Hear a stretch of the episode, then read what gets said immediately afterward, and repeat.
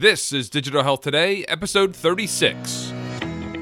Could they afford to have people be embedded into healthcare and know and do this and, and understand it and have clinicians? They did. But just because you have the capital and the wherewithal doesn't mean you're able to be successful in healthcare. And I think there's still quite a few learning experiences that have to happen there. Welcome to Digital Health Today, the podcast focused on the leaders, innovators, and technologies transforming healthcare today and tomorrow. Find us online at digitalhealthtoday.com. Be sure to check out the Accenture Health Tech Innovation Challenge. Accenture is bringing together startups, life sciences companies, and healthcare organizations to tackle the world's biggest healthcare issues, and the second year of the challenge is underway. Check out how the Health Tech Innovation Challenge engages with cutting edge startups that have a focus on solving healthcare and life sciences problems. Apply online by clicking on the show notes for this episode or simply search for Accenture Health Tech Innovation Challenge. But hurry, applications close on September 1st. Welcome back. This is Digital Health Today, the place to be to get the insights of leaders working to make the healthcare of tomorrow available today. I'm your host, Dan Kendall, and this is episode 36. In this episode, we're joined by Mike Ryan. He's a widely recognized startup guru and has decades of experience across roles ranging from envelope stuffer to CEO. In this episode, we talk about the role of resilience, creativity, and collaboration in creating successful companies. Lots to cover in this episode, so just some quick reminders. Be sure to get your .health domain extension. Applications for the .health domain extension went live on the 21st of July. This is a great opportunity to get the place on the web that you need. Visit the show notes at this episode, or better yet, listen to the full interview with Jen Lannon of Dot .health, where she explains how the internet is being used by consumers to access health information. You can grab that interview in episode 33, and you can link directly to get accelerated access to a Dot .health domain by visiting digitalhealthtoday.com forward slash 33. We don't get any royalties for promoting this. I simply want you to know about that opportunity and help spread the word to make the internet a better place for health. And also, don't forget about the Digital Health Jumpstart. We haven't mentioned that for a few weeks now. That's a fantastic opportunity for startups and early stage businesses to get access to some of the most experienced minds in the industry. Doors are going to be opening soon, so to get advance notice of that, be sure to sign up at digitalhealthjumpstart.com or digitalhealthtoday.com. You can find the link on the sidebar of many of the pages there. Speaking of startups, let me tell you a little bit more about today's guest. Mike Ryan has served as vice president, president, and CEO within some of the largest health systems in the U.S., including Ascension Health, Health Trust, and HCA. He's a board member of several organizations and a trusted advisor and mentor for dozens of individuals and companies that are focusing on delivering health solutions. In fact, he served as a founder, advisor, investor, board member, or CEO of 60 companies, including Transcare, Salarix, Proteolix, Calithera Biosciences, Health Online, and Healthcare.com. He's built an incredible network of relationships all around the world, and he's one of the most connected people on LinkedIn with about 22,000 connections. That's just the last time I checked. It might even be higher by now. He's also been on the receiving end of life saving healthcare, and he can tell us how that experience has shaped his perspective on life and in business. As always, you can get all the notes and links from this show on the website. Just visit digitalhealthtoday.com forward slash 36. And while you're on the website, please take a moment to join our digital health community. I can't wait to welcome you there. Now let's tune into the conversation with Mike Ryan. Mike, thanks for joining me. Welcome to the program. Great being here. Mike, I've shared a little bit of background with our listeners. Can you fill in some of the blanks and tell us a little bit more about your personal journey that got you where you are today? Sure. It literally began at birth, as I, I tell folks. Uh, I was fortunate to have two entrepreneurial parents uh, that were involved in healthcare. Uh, my mom, there's actually a photo of her pregnant with me at the American Hospital Association com- uh, convention prior to me being born. So I've literally been in the business my whole life. But uh, I, have had probably uh, my personal journey three three factors when I think about it that that impacted me. One would be my family and growing up in an entrepreneurial family with both my parents, as I said, have been uh, healthcare entrepreneurs. They started first company in the 1950s, and another one back in the 1960s. And along the way, and those were uh, healthcare consulting firms that built, designed, and managed hospitals all over the world. Back in the day, we had, uh, you know, 30, 40 years ago, 50 years ago, we had offices in D.C. and Rome, Italy, and Singapore, which uh, was kind of ahead of its time.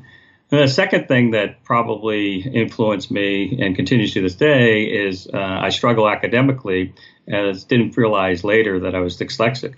And during the academic years, uh, definitely was a curse. I would strive to get a D or, or, or, any, uh, you know, semblance of passing to the next grade, which was always a struggle. Uh, not until I was able to get to college and, like many dyslexic, being able to build your own system. Uh, and I did that. And when I got to college, I was able to accelerate my academics to graduate in three years, be in the National Honor Society, you know, class president, uh, had a White House internship and all that. So, you know, very, very, typical uh, pathway that you, you hear about dyslexic. If I, uh, if you read about them, I've done a, quite a bit of research over the years of that. And then the other um, is mentorships, and I've been fortunate to have many mentors besides my parents, but other folks that in healthcare who were definitely folks that were in modern healthcare, you know, Hall of Fame and stuff like that. So I had a great opportunity to see at a very early age, you know, how the system worked from a global point of view and to recognize trends early on. Mike, not only do you have the background with entrepreneurship, but you have this great background with your parents that came from the healthcare environment, you know, building hospitals all around the world and, and, and building that up themselves. How many how many businesses did they start? Oh well, you know, they started Ryan Advisors, and they started. Uh, my dad had a degree in journalism, so he started a publishing company.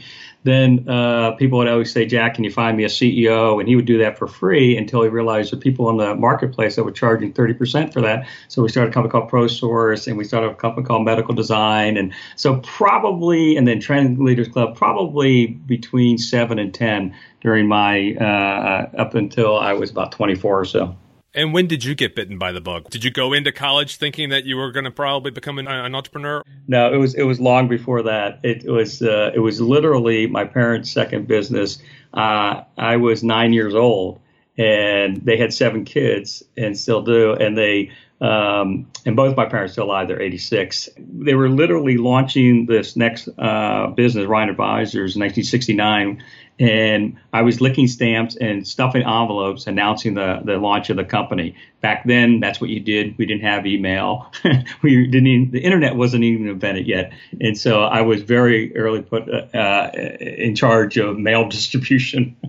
and then when I was 14, I started, you know, I can start a company. And so I started a company called MGR Arts, and I was a third generation artist. And so I started a company that uh, did graphic design for different uh, businesses around DC and get paid for it. So early on, I, I had that entrepreneurial spirit, and, it, and, luckily I had a great incubator in my family to to grow and expand that and scale it. So you know the healthcare environment from the entrepreneur background. You know it from uh, the hospital side. We'll talk a little bit about your position as the CEO in, in, in a hospital, but you also have been a patient, and very recently you suffered a cardiac arrest. So, can you tell me about that experience and and what impact that had on your perspective as both a health professional as well as a very deeply personal one as a as a patient? Sure. I mean, the, the biggest impact is that you and I are talking today. uh, if uh, I had a, on September 18, 2011, uh, unknown, uh, no history, uh, I was 51 years old at a seven year old birthday party, my son's best friend, and suddenly, you know, they had the jumping house, you have a pinata in the pool and all that. And suddenly they're doing the pinata and they're starting to hit it with a stick. And I said to the father who was uh, there, I said, "Look, I'll run up to the car. My son always has something because the, the, the stick was breaking." And so I jogged back and jogged to the car, jogged back, and I handed him the stick. I said, "This ought to help." And then suddenly I collapsed, turned purple, and uh, they began uh, performing CPR. Uh, the good news is that these women were trained in CPR by the Heart Association, and they uh, saved my life. And so I uh, subsequently uh, went to the ER, and then they uh, performed a CAT scan, found out that I did have blockages unknown to myself, and four, you know, my major artery was blocked, and three others. And so they said they're going to have to open heart surgery. They really did. That was successful and uh, ever since I've been, um, you know, and, and uh, very, very conscious of what I eat. Although I probably have been the last ten years, but more so because it's, it's really a twenty-year process that I had. And both my parents, I said, are eighty-six years old. There's no heart disease experience with them, and I have brothers and sisters, and none have heart disease. So it's kind of a shock. But um, like I said, I used to be a hospital CEO and actually involved with uh, hospitals and cardiac, setting up cardiac programs in Nashville. We did the first Heart Institute, we did the first heart transplant, and then in Jacksonville, with the part of Ascension Health, I did the set up the Heart and Lung Institute. And so I knew a lot about the other side of cardiac care. And I said to my wife, once I was conscious and in the hospital, about ready to be prepped for um, the CAP, I said, get a hold of Dell. And Dell was one of my mentees. Uh, who was the CEO, uh, is now the CEO of uh, Health System, was down in UCLA. But anyway, I said, find me the best cutter in Northern California. So they did, and I was then transported to that hospital that surgeon worked and was had successful cardiac uh, bypass surgery, and that's been six years ago. So importance of again having knowledge inside that I did as a hospital CEO, but equally, if not more important, having uh, relationships with uh, people that I had mentored over the years. So people said I obviously had some good karma out there done a lot of mentorship. I mean, the, the, the mortality rates anywhere from 98, 90% or 98%, uh, meaning 2 or 10% survival rate. So most people that have cardiac uh, sudden cardiac arrest uh, aren't, aren't able to uh, number one be alive to talk about it. So I'm I'm here to definitely share my story with others, and always happy to do it that must have been a terrifying experience for you and for your whole family. But thank goodness there were people there who were trained on CPR and were able to give you uh, help quickly, and that you were able to get the support that you needed to get back on track. And I really appreciate you taking time to speak with me today. And I know you've been very generous as a mentor for a lot of people, and that you're you're very given and open. And I really appreciate you doing that. As a matter of fact, one of the first reasons I noticed you on LinkedIn was uh, because some of the work you were uh, posting about dyslexia, but also the fact you have over 20,000 connections. That, that's tremendous reach. Were you an early adopter on LinkedIn, or have these been people from your paper Rolodex that you've converted into uh, digital connections, or has this been uh, a steady climb? Well, part of it, uh, I'll tell a little story real quickly. I, I, we went, I was on a board of directors, and we went down to make a pitch to an entrepreneur. And we go into this two-story office building in Mountain View, walk in there, and they're putting the sign up on the door uh, on, above the receptionist. And it says LinkedIn. and so I go into the conference room, and in comes a guy on crutches, and it was Reid Hoffman, the chair, founder, chairman, CEO of LinkedIn at the time. And someone said, uh, "Reid, meet Mike Ryan, the most connected man on LinkedIn and a former hospital CEO." And so uh, I begin to tell Reid that I thought LinkedIn was a great uh, resource. I said, "But I'll tell you, uh, at that time I was in my 40s. I said, Reid, I've been doing this since I was six years old, and uh, going back to the family business of connecting and, and keeping up with people and being active, uh, helping people and play things forward." And so it became a, a great tool for me. So the answer, brief answer is yes, I've been involved with LinkedIn since the day one.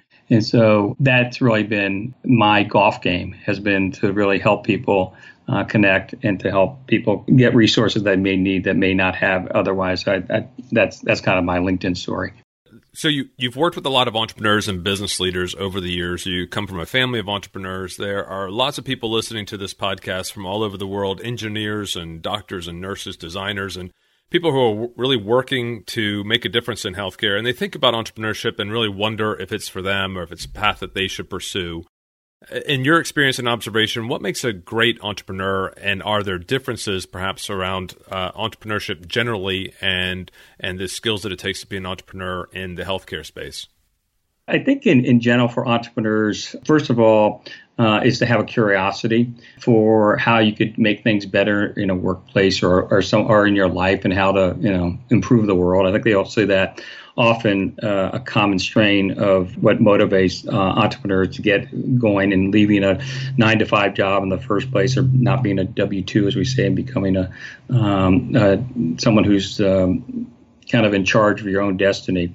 Uh, and the other is being creative, uh, thinking creative, and um, you know the common term is thinking outside the box but what does that mean? But you know if you if you look at what you're doing say is there something better i can be doing here that i can have impact on my life or on this type of industry or whatever? I think you you see that as well. So you know having creativity uh, is important. The other thing that you see in, in founders of, and entrepreneurs are usually pair up, you know, whether it's Google or folks at Microsoft or you know some of the you know, HP. You know the very name is is is collaboration because it's lonely at the top and there are incidents of people that are, you know, very successful entrepreneurs. But even you look at Apple, it started with Woz and, and Steve. And so you'll see collaboration and successful collaboration is what's needed to be uh, a great entrepreneur. I think uh, you'll see even venture capitalists or whatever rarely invest in uh, a single entrepreneur. They usually want to see a team or cl- uh, people that are collaborating. And finally, is the drive because if you look at some classic uh, dyslexics that have been out there that have actually changed the world or changed uh, business, in the United States, they had an extraordinary amount of drive. Uh, Thomas Edison, who was a known dyslexic and improver of the light bulb and you know starter of GE, you know could have given up after the 56th try, but kept on going and going and going and not giving up until he got it perfected it. Mike, when we think of entrepreneurs, a lot of people think of Steve Jobs and Mark Zuckerberg. You've mentioned Thomas Edison. I mean, you go way back to, to some of these early uh, business people who were coming up with ideas and creating new solutions. And you know, today we have uh, great examples with Jeff Bezos and Elon Musk, and you know, the list goes on. And these were really clever builders and designers and engineers, thinkers. They're at the top of their game, and they are really impacting the world with their success it's a very motivating idea to to uh, strive to achieve that sort of greatness. But what's the reality for a lot of entrepreneurs? What what is life really like, and uh, what are some of the challenges that these folks are facing as they as they work to succeed? I think those that you mentioned, you know, Musk and Zuckerberg and Gates and uh, you know Jobs and all were geniuses and are geniuses, and I think that you know, my wife's a psychologist, and she says, you know, not everyone has, uh, very few people. The the percentage are so small that people are in that, you know, even 140, how they cl- people cluster.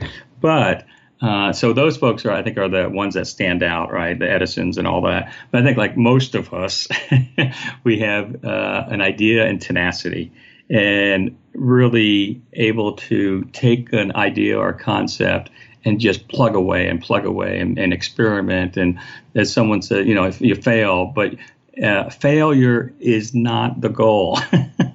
failure is what happens along the way that you're able to pick yourself up and get back on the horse and be successful. Because you rarely hear, hear about the failure. I mean, I thinking of Elon Musk and and uh, Peter Thiel and you know, uh, PayPal, which is sort of the PayPal mafia with his LinkedIn and Reid Hoffman and uh, Max and all these other folks. I mean, they were 24 hours from going bankrupt and yet eBay came and bought them, and they you know made a billion dollar exit. So if they would have given up even in that 26 hours or whatever before, then you know, we would have never heard of the PayPal mafia. So having that tenacity, having that way to keep the uh, doors open and go forward, I think you see that on a lesser scale with entrepreneurs that you know are are running, you know, um, whether it's a, a, small software company or they're walking working some other you know solution within healthcare or digital health or whatever. Most startups will fail, and you've got to be able to go in with knowing, okay I know that, but I can overcome that because I think I have, you know, uh, a better solution. I uh, have, you know, willing to work, you know, 24, 27 hours a day, and that um, you're able to ultimately help have whether your own capital or other capital from other people. So being an entrepreneur is tough. I mean, I think that we say that there's like in the U.S. is about 27 million that are entrepreneur. So for 350 million or so in the U.S., that's less than 10%. So most people aren't entrepreneurs, but those that are, um, you know, and may come in and out of being an entrepreneur, right? Uh, really have that tenacious uh, approach to getting something done that they have an idea and a concept that they think that can make a better place and for them personally, for their family and so, but also to have an impact on the world. You mentioned the word there, tenacity, and earlier when you were talking about some of the thing, some of the characteristics of successful entrepreneurs, as you mentioned the word drive, and I think sometimes drive gets confused with ambition. Yeah. And pure ambition is not going to get you there. It's really that tenacity, that resilience, that persistence. I yeah. mean, you as a parent know you're, you're always talking about resilience, right? right. Being able to to uh, get you know get knocked down and get back up, and that certainly is going to happen a lot in uh, the entrepreneurial space, and especially so in the healthcare space where things take so much longer to get done. You're not going to necessarily have the success of an Instagram or a WhatsApp eh, right. that you wouldn't have a comparable success in the healthcare field because things just require a different standard, a different process to to uh, succeed. Absolutely. You've mentioned to me before that you like to really think big. And what are some of the big ideas and the big movements that you see in healthcare right now? I think my bias is that we're moving away from what my parents did was, you know, build hospitals and we're going back to the home. And I think having the technology that we didn't have 10, 15 years ago of, you know, whether it's telemedicine, which has been around for 40 years, but is actually having the technology that is easy and simple, whether it's on a smart device or whatever, then you can actually have care coordination or care happen in the in the home versus in hospitals, which are basically big ICU units. So I think we're seeing anyone that can have a company that can disrupt what's happening inside the hospitals is going to have a win problem is he touched upon it it takes such a long time. You know it takes you know as a ceo of a hospital i'm thinking you know out two five years out there and my budgets are you know at least 12 to 18 months out there. So if a, a startup comes out and just comes out with an idea or a concept I, I, they're not even on my radar screen, you know, and I don't, I can't, they, they got to wait till I catch up as a, a, provider to need their tool. In the meantime, if they don't have the capital to pilot, test, and generate revenue, they're going to be out of business. Now, what you're seeing in healthcare, which is interesting, everywhere from Cleveland Clinic to University of Colorado to UCSF or whatever, they're starting innovation labs and they're trying to collaborate with entrepreneurs to have them you know test their early stage technology within the settings of a clinical setting which i think is important. Whether that will ultimately and they're providing some capital. Ultimately if that's successful i don't know. I think the struggle is sometimes good to have outside the system but at the same time i think if you're able to have a solution that has a partner at a university or hospital setting or health system that is able to guide you through that maze. that I call the medical mall, and that's M A U L, because you're mauled by time and uh, priorities and all that. Then I think that um, they'll be able to be successful. You mentioned innovation labs and working in the clinical setting. How important do you think it is to have a clinical member of your team in some capacity, either as literally a member of the team in terms of a founder or CMO, or just some someone or a group of people who are part of an advisory board? Yeah, I, I think it's I think it's absolutely imperative and critical. Uh, I can tell you, I've uh, been involved with Healthcare.com, and we were a sponsor of uh, Matt Holt's um, Health 2.0 10 years ago. And I went to the uh, this was early on, and they had a bunch of folks that you know smart people, but came from banking or came from technology.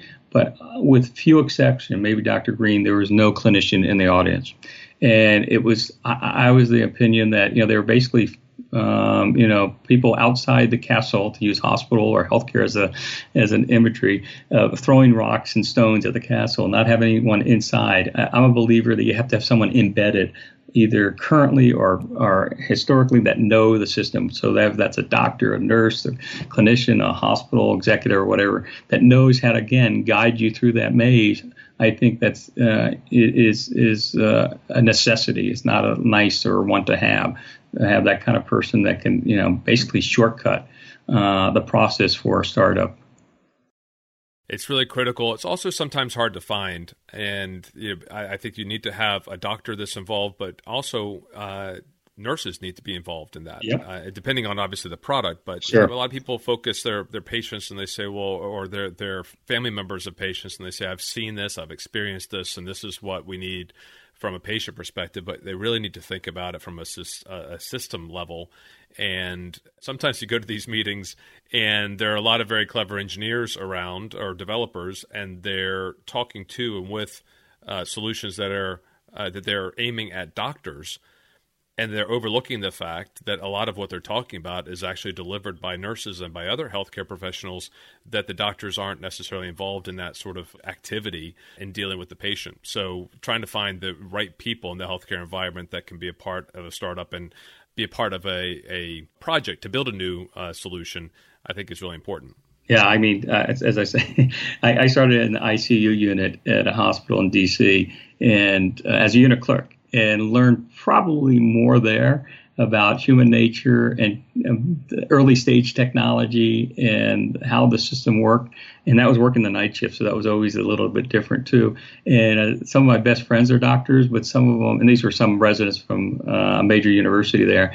But the nurses, uh, no doubt, I, uh, I think if you can get a, a, nurse that has you know some experience, and again, when it, the product is right too. But as you said, but uh, and I think that's also an important factor uh, to having a successful product because you need again that collaboration. Going back to my initial thing of uh, someone that has seen it, and so if you haven't seen it, if you haven't been embedded, I don't. It's really hard. It's not like it's just the financial system you can change a software solution you can do it. You really the hardest thing that I say is change and. Um, and, and, that is the soft. And It's a software issue. It's not a hardware. And when I mean by software, I'm talking about the gray matter between the ears, and have people understand. Oh, this is what it takes to do that, or to be impactful within a healthcare healthcare setting, clinical delivery system area. We'll get right back to the interview, but first I wanted to tell you more about the Accenture Health Tech Innovation Challenge. You may already know that Accenture is a leading global professional services company offering services from strategy and consulting to digital transformation and technology. But do you know what Accenture is doing to tackle the world's biggest health issues?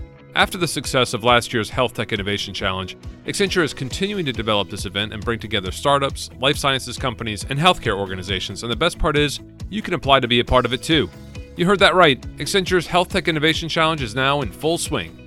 If you're a growth stage company seeking access to the top decision makers of large established companies, and you have a beta product to demonstrate, Accenture invites you to apply to this year's challenge. And get this the finalists will be invited to compete in San Francisco at the Startup Health Festival on Monday, January 8, 2018. Applications are open now, but don't delay. The submissions close on September 1, 2017. Get full details on their website by searching for Accenture Health Tech Innovation Challenge or simply click on the links in the show notes for this episode. Now let's jump back to the conversation. Well, we've seen the cost to starting a, a, business really come down over the past you know 10 15 years and uh, things are a lot more accessible. I mean used to be you go back not that long ago if you wanted to create a business you need to have you know servers and a place to keep right. the servers and somebody who could set up your email. Yeah okay i'm talking a little while ago but really in the big scheme of things it's not that far back. And now with Google Apps and cloud services and APIs and all the access that we have for development kits and so forth, there there's a lot lower barrier to yep. having people tinker and hack and create and, and experiment and try new things. But one of the big things is that people need money to be able to grow and sometimes when even if people are starting businesses that might have a lower capital requirement the first place they often look is for investors. And right. when you and i spoke a few weeks ago you had some different ideas about where people should be looking for money for their startup. Can you share a little bit more insight with the listeners? Yeah i, I think that and i've been doing this for a long time uh, nearly 50 years. And so i've seen a lot of trends that are out there I think that I always say uh, one of my favorite quotes is the best source of capital are, is paying customers.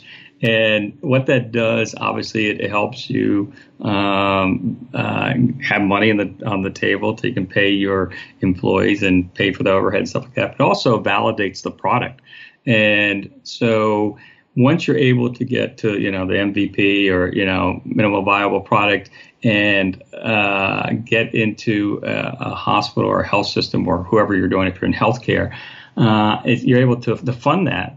Uh, through you know maybe it's even co-development with the the health hospital health system or maybe it's a you know many of the hospital systems like Ascension or uh, um, Dignity and, and Cleveland Clinic and people like that have uh, actual internal funds and they're pretty good size. They're about 150 million, most of them. So they're able to not they're not interested really in just the funding and the pop that comes out of that if you have an exit, but really to provide a distribution channel for the product or the solution that's going to re- improve the clinical outcome or improve the, the processes that happen inside a large health system. So it makes a big difference.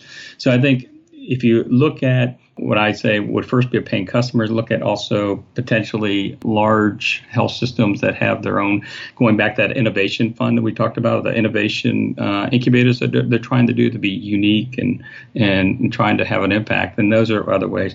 Uh, ultimately, if you're really on a fast track, you may need venture capital, but uh, you, you, really have to prove yourself, and or your team have have some track history there, uh, because the failure rate is so high, and many venture capitalists won't even uh, pursue healthcare just because of the time frame involved, which is usually you know 18 months, two years or so, just to kind of show you know, proof in the pudding. Well, one of the great things that's come about in the past few years is this whole lean startup mentality. Right. And being able to create a hypothesis and test, improve, and tweak that hypothesis, hopefully before people are spending a lot of their own or their family's money right. Uh, trying to build a business. But one of the things that I've seen, uh, going back to your point about looking to customers for not, for for funds, a lot of people say, "But yeah, Mike, that sounds like a great idea, but we can't do that in healthcare because it's going to take me two years or eighteen months or five years to really get this this product to market, and you know, I need to hire developers and I need to create some sensors and do some validation studies. So it's going to be a while before I can get a customer, Mike. So great idea, but that's not going to work for me. I need some investment." One of the things I always say to early stage businesses that are having those lean startup conversations, and I know this is done in other industries, and I'm waiting for someone to tell me that they've mm-hmm. done this in healthcare, yeah. is that when they're having those validations validation discussions with their potential users and clients, is if they're getting those those buying signals, those those positive signals that yes, that sounds like a great idea, and if it could do this, I'd see value in it, is to ask them for a deposit Right. And that can be a $10 or $20 deposit. Just say, you know what? Well, if you see value in this, can I ask you to give me $20 today to reserve a spot for our beta or, or you know, to get on the waiting right. list or to, to and, and it's suddenly when they have to reach into their pocket and pull out real money and not right. just want to be nice to you and not give you a, a, any negative feedback and right. want, not, not want to be the, you know, discouraging person that's going to pop your bubble uh, you know, they're actually having to reach in and give a small amount of money, but it gives that person the validation that hey, they actually gave me twenty dollars. It's not going to make a difference in the, right. the success of your startup, but it makes a, a mental commitment that that person has now invested in a way in your business and is a part of your success and and you can then go through and say hey we've got 20 people who have said and again, I know this is uh, done in other businesses. Yeah. but we haven't applied it really to healthcare. And if someone's listening and they apply that, I have given this advice to so many startups in these conversations. And people say, yeah, yeah, Dan, great idea, but we're not going to do it because, again, we, we tend to think that we operate differently in healthcare. In a lot of ways we do, but yeah. not necessarily always for the right reasons. Well, that, that's a salesman in you, right? You, you get get buy-in, even if it's at a minimum, to show value that they're committed, as opposed to if you give you, you can't you can't charge what you give away for free, right? And so that uh, even if it's a nominal amount, I think that that's a great approach uh, of doing that. We can talk all day about successful entrepreneurs, and uh, one of the key things about successful entrepreneurs is that they've had a lot of failures along the way. Can you tell us, in healthcare specifically, what are the what are a couple of the key failures that you've seen, and what can people learn, and what did perhaps the actual entrepreneurs involved in those experiences learn, and what can we take away from those experiences? Yeah, I mean, um, I, I, have no doubt there's millions of failures that I'm not aware of, but the ones that are, uh, at least here in Silicon Valley, or that I've been exposed to, or had people I've been competitive towards over the years, have been, as, as I say, every tech billionaire, not every, but a lot of tech billionaires want to tackle that huge, you know, one fifth of the market in the U.S. Uh, called healthcare. Uh, after they, you know, set up some, or they've had a successful exit with a tech, whether it was, you know, Netscape or Google or, you know, AOL or whatever. And so, you know, Healtheon was uh, written back in Michael Lewis's book, A New New Thing. And in that, Jim Clark basically had Healtheon as a center uh, the epicenter of healthcare. And there's actually a graphic in there.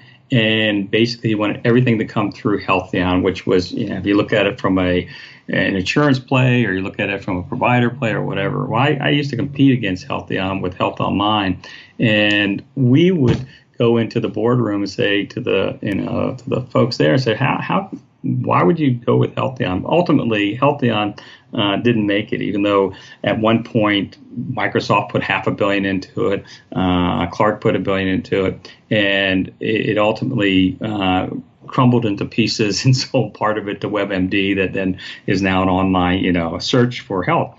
But that was a great, uh, a wonderful, successful failure. And then the other is Google Health. I have a good friend that, that ran Google Health. And again, the idea there, maybe it was too far ahead at the time, a bleeding edge. You know, they went after Google Health, and Google Health had all the components of capital, of a big market, of a brand name, whatever, and it still failed. And then Steve Case, who was again the uh, CEO of uh, AOL, started Revolution Health. Again, had Colin Powell on the board, had Carly Fiorina, was going to change the world, and went poof. So just because you have the capital and the wherewithal doesn't mean kind of going back to my idea of being embedded. And could they afford to have people be embedded into healthcare and know and do this and, and understand it and have clinicians? They did, but they ultimately were not successful.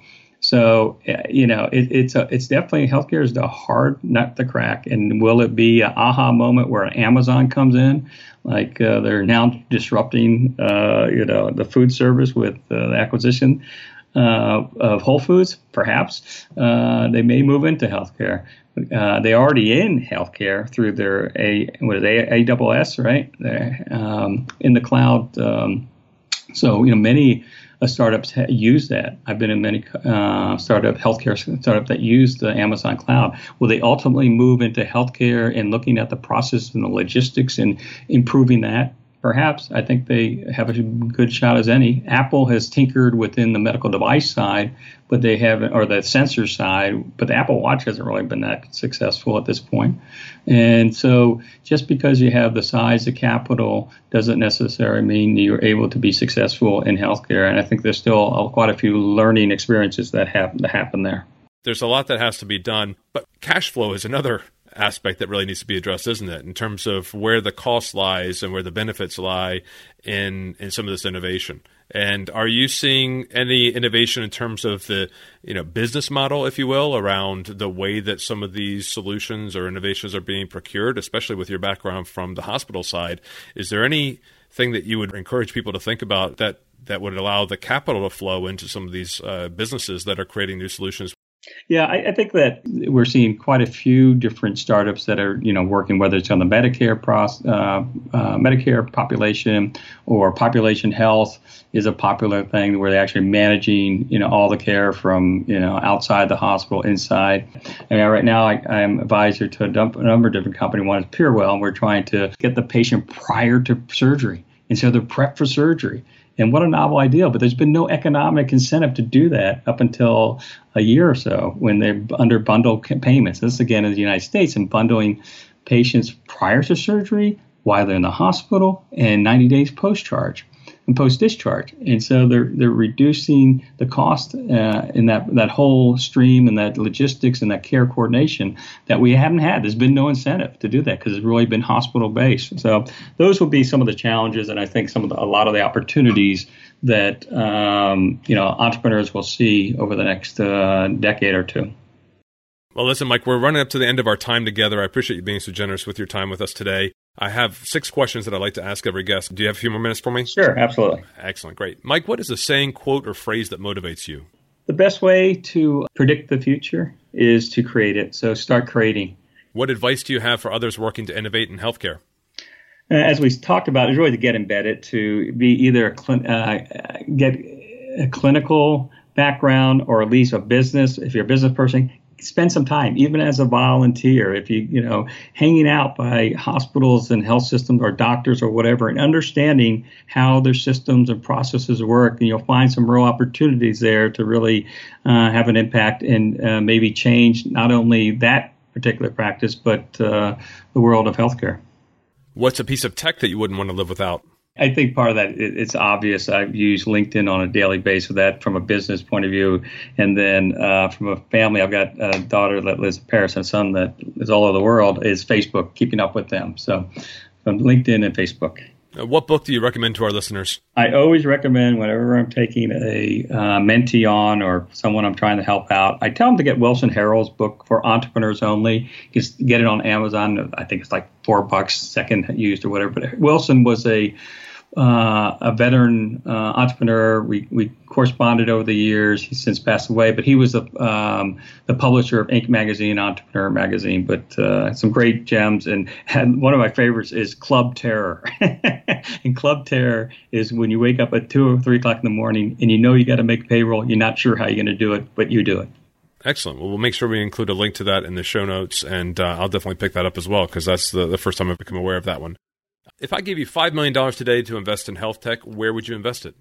I think that kind of tying into everything we've talked about and, you know, healthcare mentoring or whatever would really to establish a, a mentoring mall, M A L L, where you could be incubate of entrepreneurs that would come together, or, the entrepreneurs that have proven and, and been successful, that then could share some of their wisdom and their experience and invest in teenagers or young adults that have a passion about learning not only about uh, you know science and healthcare and medicine, but also uh, the opportunity to change it by using their uh, skills and passions and and experience from others.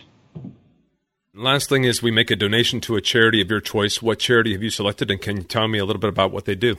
Sure, the American Heart Association, easy one for me. Uh, they're involved with a lot of things as far as education and research. Uh, they actually fund a lot of the research that goes to cardiovascular disease, but more important to me and more close to the heart in the home is CPR training.